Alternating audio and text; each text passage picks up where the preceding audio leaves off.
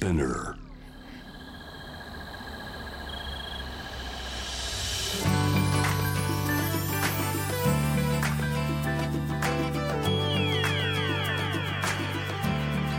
エネオス4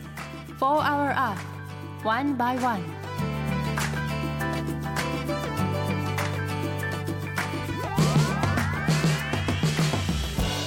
エネオス4 Hour Earth 1 by 1ナビゲーターの堀田茜ですこの時間は素敵なゲストをお招きし地球のより良い未来の実現に向けた SDGs について皆さんと一緒に学んでいく時間です、えー、もうすぐバレンタインですね。皆さん何か予定はありますか？私あのバレンタインの思い出なんですけど小学校の時にあの同じクラスの足がクラスで一番速い男の子が気になっていてでもこうなかなかシャイな性格だったのでこうチョコとかあげることもできないだろうなと思っていたんですけどバレンタイン前日になってどうしても何かあげたいと思ってこう恥ずかしながらすごいこう恋愛の話とかをお母さんにするような感じじゃなかったんですけど頑張ってお母さんに相談したら家にあるカントリーマームを袋から出してあたかも作ったかのように あのあの袋に入れて渡せばいいんじゃない？もうそんなの早く言ってくれればいくらでもできたのにギリギリに言うからそれぐらいしかできないよって言われて確かにそれをするしかないかと小学校2年生の時に 思いあのカントリーマームを4つぐらい袋から出して可愛いハートの透明な袋に入れてで次の日あの学校で、まあ、直接渡すの本当に恥ずかしかったので誰も見てないところでその気になってるこのカバンに入れてよし入れたと思ったんですけど、あのー結局放課後ぐらいにその男の子がカバンの中に入ってるの気づきあの全学年に響き渡るような声で「このクッキー俺のカバンに入れたの誰?」って全員なんかいろんな人に聞きまくっててもう顔真っ赤にして帰った思い出があるんですけど あのバレンタインはちゃんと、まあ、作るなら作る買うなら買うでもいいと思うんですけど嘘なくあの気になってる人に面と向かって渡すのをおすすめします。ということで本日も SDGs 学んでいきたいと思います。地球の未来を考えるこの番組はエネオスの提供でお送りします。エネオスは2040年までに自社で排出する CO2 の量をさまざまな取り組みからプラスマイナスゼロにするカーボンニュートラル企業を目指していて私たちの未来に不可欠な脱炭素循環型社会の実現に向けて具体的な取り組みをされているそうなのでそのあたりも番組で分かりやすく紹介していきたいと思いますそしてこの番組は JWAVE をキーステーションに FM ノースウェーブ ZIPFM、FM802 クロス FM、JFL5 曲をネットしてお送りしますエネオス4 Hour Earth One by One This program is brought to you by エネオス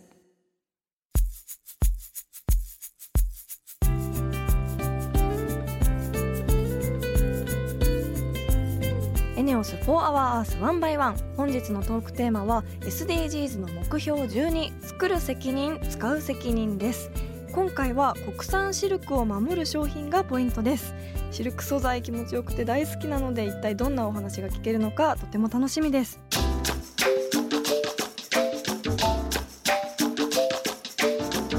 エネオス4 Hour Earth One by One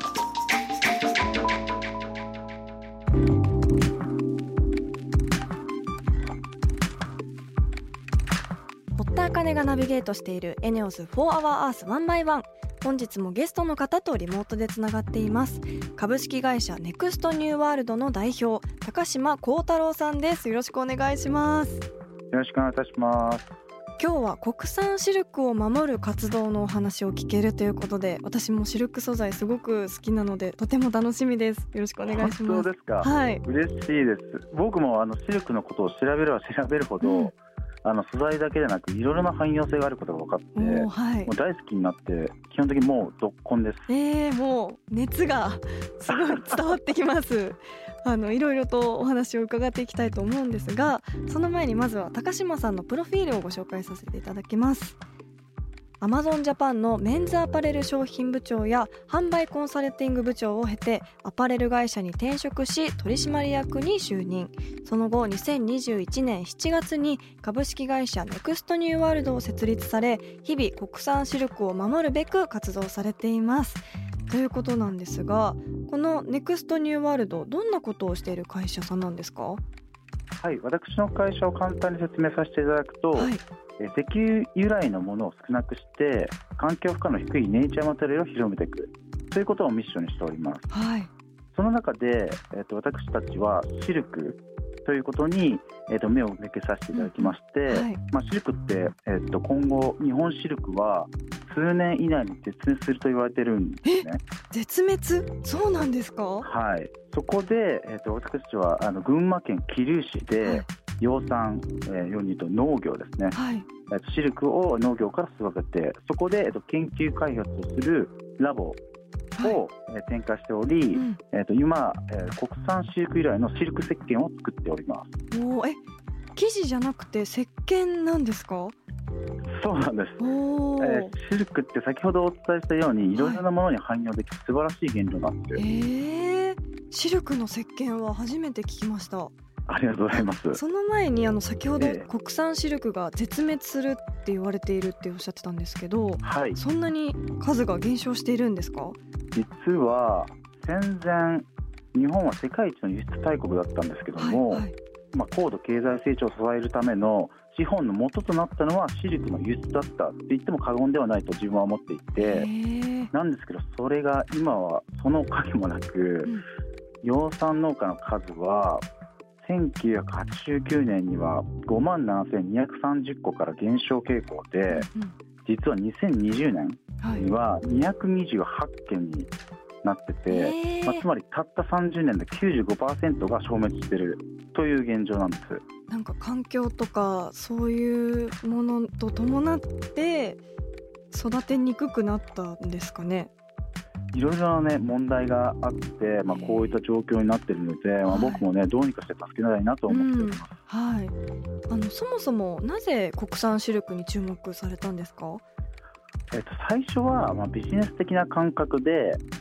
シルクってあのすごく高いっていうイメージを皆さん持たれていると思うんですけども、あります。はい。はい、なので一般的になんか高いと思っているものを、えっと、サプライチェーンを一本化してコストをどんどんどんどん削減していって、値段を引き下げることができれば、まあ、売れるのではないかということから考えて人間のまあ原理原則人が高いと思っているものが安くなるとうんいうことで、えっと、ビジネス的にシルクにあの興味を持ちました。はい。はい、そこでなんかいろいろこう調べていくうちに、うんえー日本のそのシルク産業が絶滅危機にあることを知って、はい。まあ、その一方でシルクって高級素材なんですけど、はいえー、と蚕の、えー、と原料にして昆虫食としても食べられるような素晴らしい原料なんですえね。え昆虫食。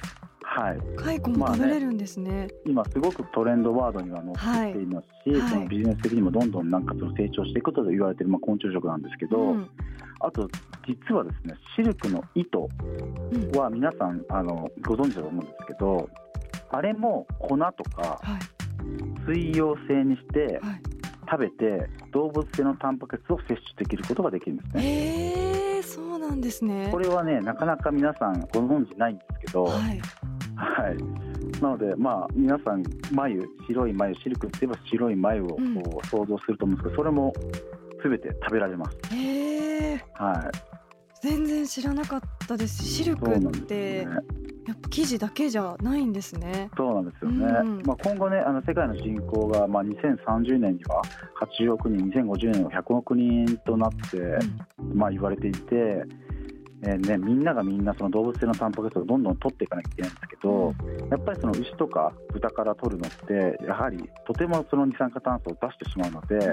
まあ、その意味でもやっぱ昆虫からその動物性タンパク質を取るっていうのは世界のまあ気候変動を止めるためにはすごいこういいことなんじゃないかなと思ってますし、まあ、あとはねあの私は今あの進めている石鹸に関してなんですけど、まあ、はい。スグルドは美容成分もあの含んでいることから、はい。まあ、コスメにも応用できるので、まあうん、素晴らしいものだなと思って、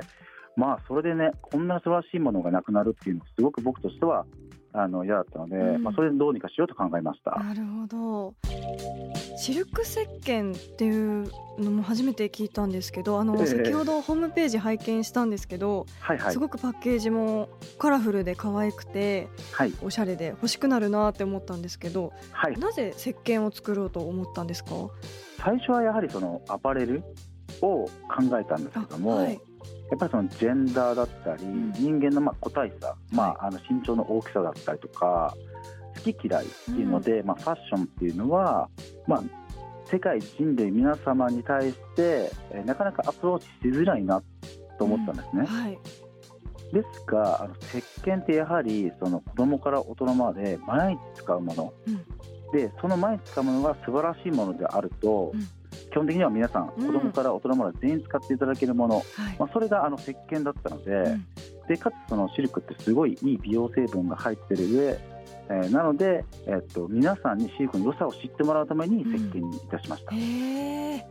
本当にシルクって肌触りも良ければ食べてもいいし あの肌に塗ってもいい。や塗るというか肌に触れてもいいものなんですね。えー素晴らしい原料です。はい。どう蚕が使われてるんですか石鹸には？蚕の糸を、えー熱で沸かすことによって、はい。セリシンというタンパク質が取れるんですね。セリシそのセリシンっていうタンパク質は、うん。あの人の肌のその保湿力をすごく高める性質があります。で私たちのはい。石鹸は、うん。あの98%自然由来であの作っているので、うん。もちろん赤ちゃんにも使えますし、はい。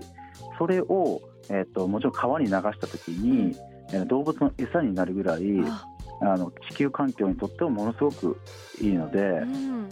本当にまあ石鹸を使ってきれいになってかつ、うん。あのセレシンというタンパク質で肌を保湿しながら、はい。それが流れても地球環境にはいいというあの私たちからすると素晴らしい石鹸じゃないかなと今思っています。えー、気になります。あの 今。新宿の伊勢丹でポップアップもされているっていうことなんですよねはい、はい。そうなんですよ。うん。その私たちのねこのシルク石鹸をまあ世界に発信してまあ行きたいんですけども、はい。その第一歩として、えー2月2日から、えー14日うんまでの、えー、と私たちの初めての実店舗を、えー伊勢丹新宿本館2階のビューティーアポセカリにて売らせていただいておりえー、ます。すごい、はい。シーズン的にもバレンタインとかでちょっとしたギフトにあげるのもぴったりですよね。あおっしゃる通りです。はい。あの伊勢丹さんのバイヤーさんもあの、うん。素晴らしい石鹸だったとあのとてもいいあの高評評価をいただきました。えーはい。私あの伊勢丹の地下のそのビューティーアポセカリーすごい好きで、あのいい商品しか置いてないっていう私的にこう なんか勝手に信じてる本当に本当におっしゃる通りでね、はいまあ、私たちの周りのあのブランドさんも素晴らしい、うん。あのブランドさんがね、あとはい商品もいいもの揃ってますし、うんあと私もあの店頭に立っているので、あぜひともあの、ね。びに来ていただければと思います。はい。はい。あのでは最後になるんですけど高島さんの今後の目標についてお聞かせいただけますか？はい。私はもちろんあの日本のシルク産業を守るというところで独立をして会社を進めたんですけども、3月にあのシンガポールに移住します。はい。はい、そして、えー現状、まあ、高いと言われている日本シルクをはい。東南アジアの富裕層に向けてマーケティングと営業をかけるために、あの移住をさせてもらって、まあ、ご存知の通りね東南アジアって6億人以上あのそしてねどんどん今後もあの経済成長を、遂げていってうん。人口もどんどん増えていっていくので、まあ、そういった方々にと日本シルクのプロダクトをえっと売っていく、まあ、そのぐらいしないと逆に言うと日本シルクを守れないうん。と思っておりますので、はい。私はあの本気であの日本のシルクを守りたいがためにシンガポールに移住して、うん。えー日本産シルクをどんどん売っていきたいと思います。えーいや本当になんか高島さんの熱を冒頭からですけどすごく感じますし あのシルクそんなに可能性が無限大の素材だと思わなかったので、え私ももっと調べていろいろ試してみたいなと思いました。えぜひとも今後ともあのシルクを好きでいただければはい幸いでございます。はい、ありがとうございます。ありがとうございました。本日のゲストは株式会社ネクストニューワールドの代表高島幸太郎さんでした。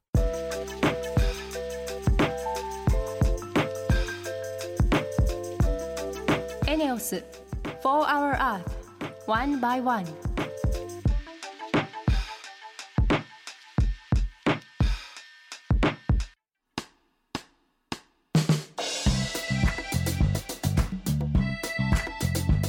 堀田茜がナビゲートするエネオス4 Hour Earth 1 by 1ここからはエネオス SDGs ステーションのお時間です。今月のテーマは未来の水素社会のために。2週目の今週はエネオスがどうこれからの水素社会に向け取り組みを進めているのかいろいろとお話を伺いたいと思います今日お話を伺う方はエネオスの板倉さんです板倉さんよろしくお願いしますはい、エネオスの板倉と申します。よろしくお願いいたします。エネオスの水素社会に対する取り組みに関してお話を伺う前にまずは簡単に自己紹介をお願いいたしますはい、えー私今あの水素事業推進部という部署に所属しているんですけども、えーそれ以前の仕事では全国各地の製油所、まあ、こちらの方で大小さまざまなプラントの投資計画ですとか、まあ、それぞれの場所に応じた設計や土地の修繕保守管理、えーこういったことを技術者として関わってまいりました。うんあの石油プラントのお仕事から現在では水素をやられているんですねエネオスといえばやっぱり石油のイメージが強い方が多いと思うんですけどそのエネオスが未来の水素社会に向けてどんな目標を掲げているんでしょうか？はい、えーこれまでの社会ではエネルギーの大部分を石油などの化石燃料こちらに依存してきたと思いますけどもこれからはその一部をクリーンな水素などに切り替えていくことが検討されています。でエネオスでは水素を作る段階から CO2 を出さない、えー CO2 フリーの水素この供給を目標としています。はいこれまでこの番組で再生可能エネルギーでクリーンな水素を作るっていうことを学びましたが海外で作って運ぶっていうことが必要になってくるんですよね。そうですね。社会全体で大量に CO2 フリーの水素を利用しようと、まあこうしますと、そもそも国内の太陽光や風力だけでは水素の生産量がまあ限られてしまって、とても足りないんです。はいでそこで海外で作ってあげて、日本に持ってくるということが必要になります。あの先週水素を運ぶにはこう気体である水素を液体にして効率よく運ぶっていうことが必要っていうことを学んだんですけど実際どうなんでしょうか？技術的な問題とかお金もすごくかかりそうなんですけど。はい。体の水素、まあ、こちらを液体にして持ってくる輸送するときには当然それを運ぶための船であったりとか、まあ、貯蔵タンク他にも港湾設備備蓄基地などといったものが必要になります。はい、でもこれらを一から作ろうとなると膨大な時間とあとお金もかかります。うん、でも地球温暖化対策は待ったなしであと2 3 0年でカーボンニュートラルを実現しないといけないんですね。はい。時間がないんです。うん、えではどうしたらいいんでしょうか？はい、そこでエネオスでは水素を石油と同じように常温で液体化する技術開発こちらを進めてましてはい。それが実用化すれば全国各地の石油関連設備をイノベーションっていうとちょっと違いますけど、うん。転用ができるんですね。はいでそれが最も費用を抑えつつかつ短期間で水素社会を実現する近道だと思ってます。うん。で私も今あの正常の装置をいつどのように転用できるかといった検討を行ってまして、うん。この2月にもあの当社の正常で東南アジアから常温の液体にした水素を船で運んできて正常の設備で使ってみるとこういった実証を行う予定を具体的にその実証が進んでいるっていうことなんですねところで製油所ってどんなところなんでしょうか？なかなかこう普段私たちにとっては馴染みがなくて見たことがないんですけど。はい。製油所はまあ全国各地にあるんですけれども、まあ、その臨海部のまあコンビニアート付近にあることが多いです。はい。でこういった場所では大型タンカーを接岸できる桟橋などの港湾設備が整っていますし周辺にも工場があるのでそちらと連携することで効率的な運用ができます、うん。で製場のまあ内部中なんですけども例えば横浜にある製場では最大で直径で80メートルぐらい、まあ、80メートルというとあの日本武道館であるとかはい。国技館と同じようなものこれがまあ17機。でそのえー、他にもまあ小さいものを合わせると、まあ、約400機ぐらいのタンクがあります。はい。でまたあの石油製品を作る際にも、まあ、この水素というのはもともと必要でしてで製油にはもともと水素の瀬戸プラントもあります。うーん見てみたいですあの水素の時代になってもこれまでの製油所の設備を捨てるんじゃなくて水素用の基地に変えていくリノベーションをしていくっていうことなんですよね。その通りですね、うん。それが可能だと思ってます。はいえー、水素はあの今後、自動車だけじゃなくて発電や製鉄への、えー、この大量活用が期待されています、うん、その実現に向けて当社では昨年横浜市や川崎市と協定を結びまして都心に近い臨海部に工場を持つ、まあ、企業さんであるとか自治体とともに製油を有効活用した水素供給モデルの検討こちらに着手したところです。はい。石油の製油所が CO2 フリー水素の拠点になるって壮大な計画ですよねエネオスの今後がますます楽しみです。本日はエネオスの板倉さんありがとうございました。はいありがとうございました。エネオス4 Hour Earth One by One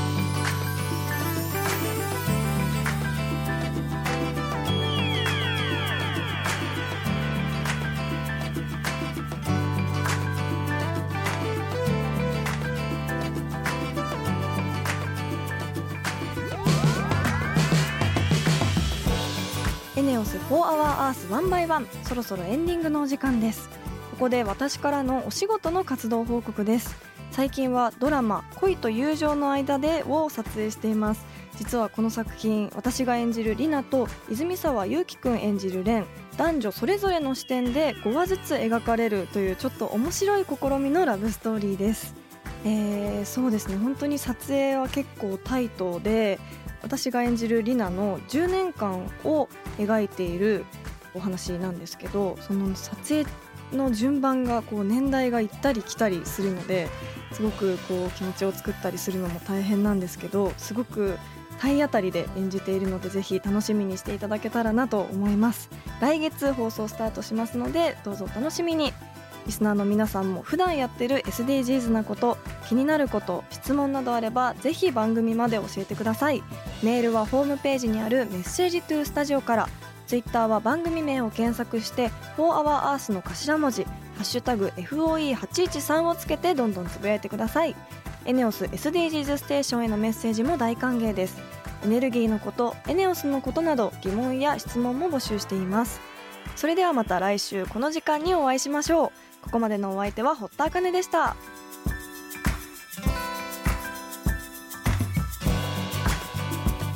エネオス4 Hour Earth One by One This program was brought to you by エネオス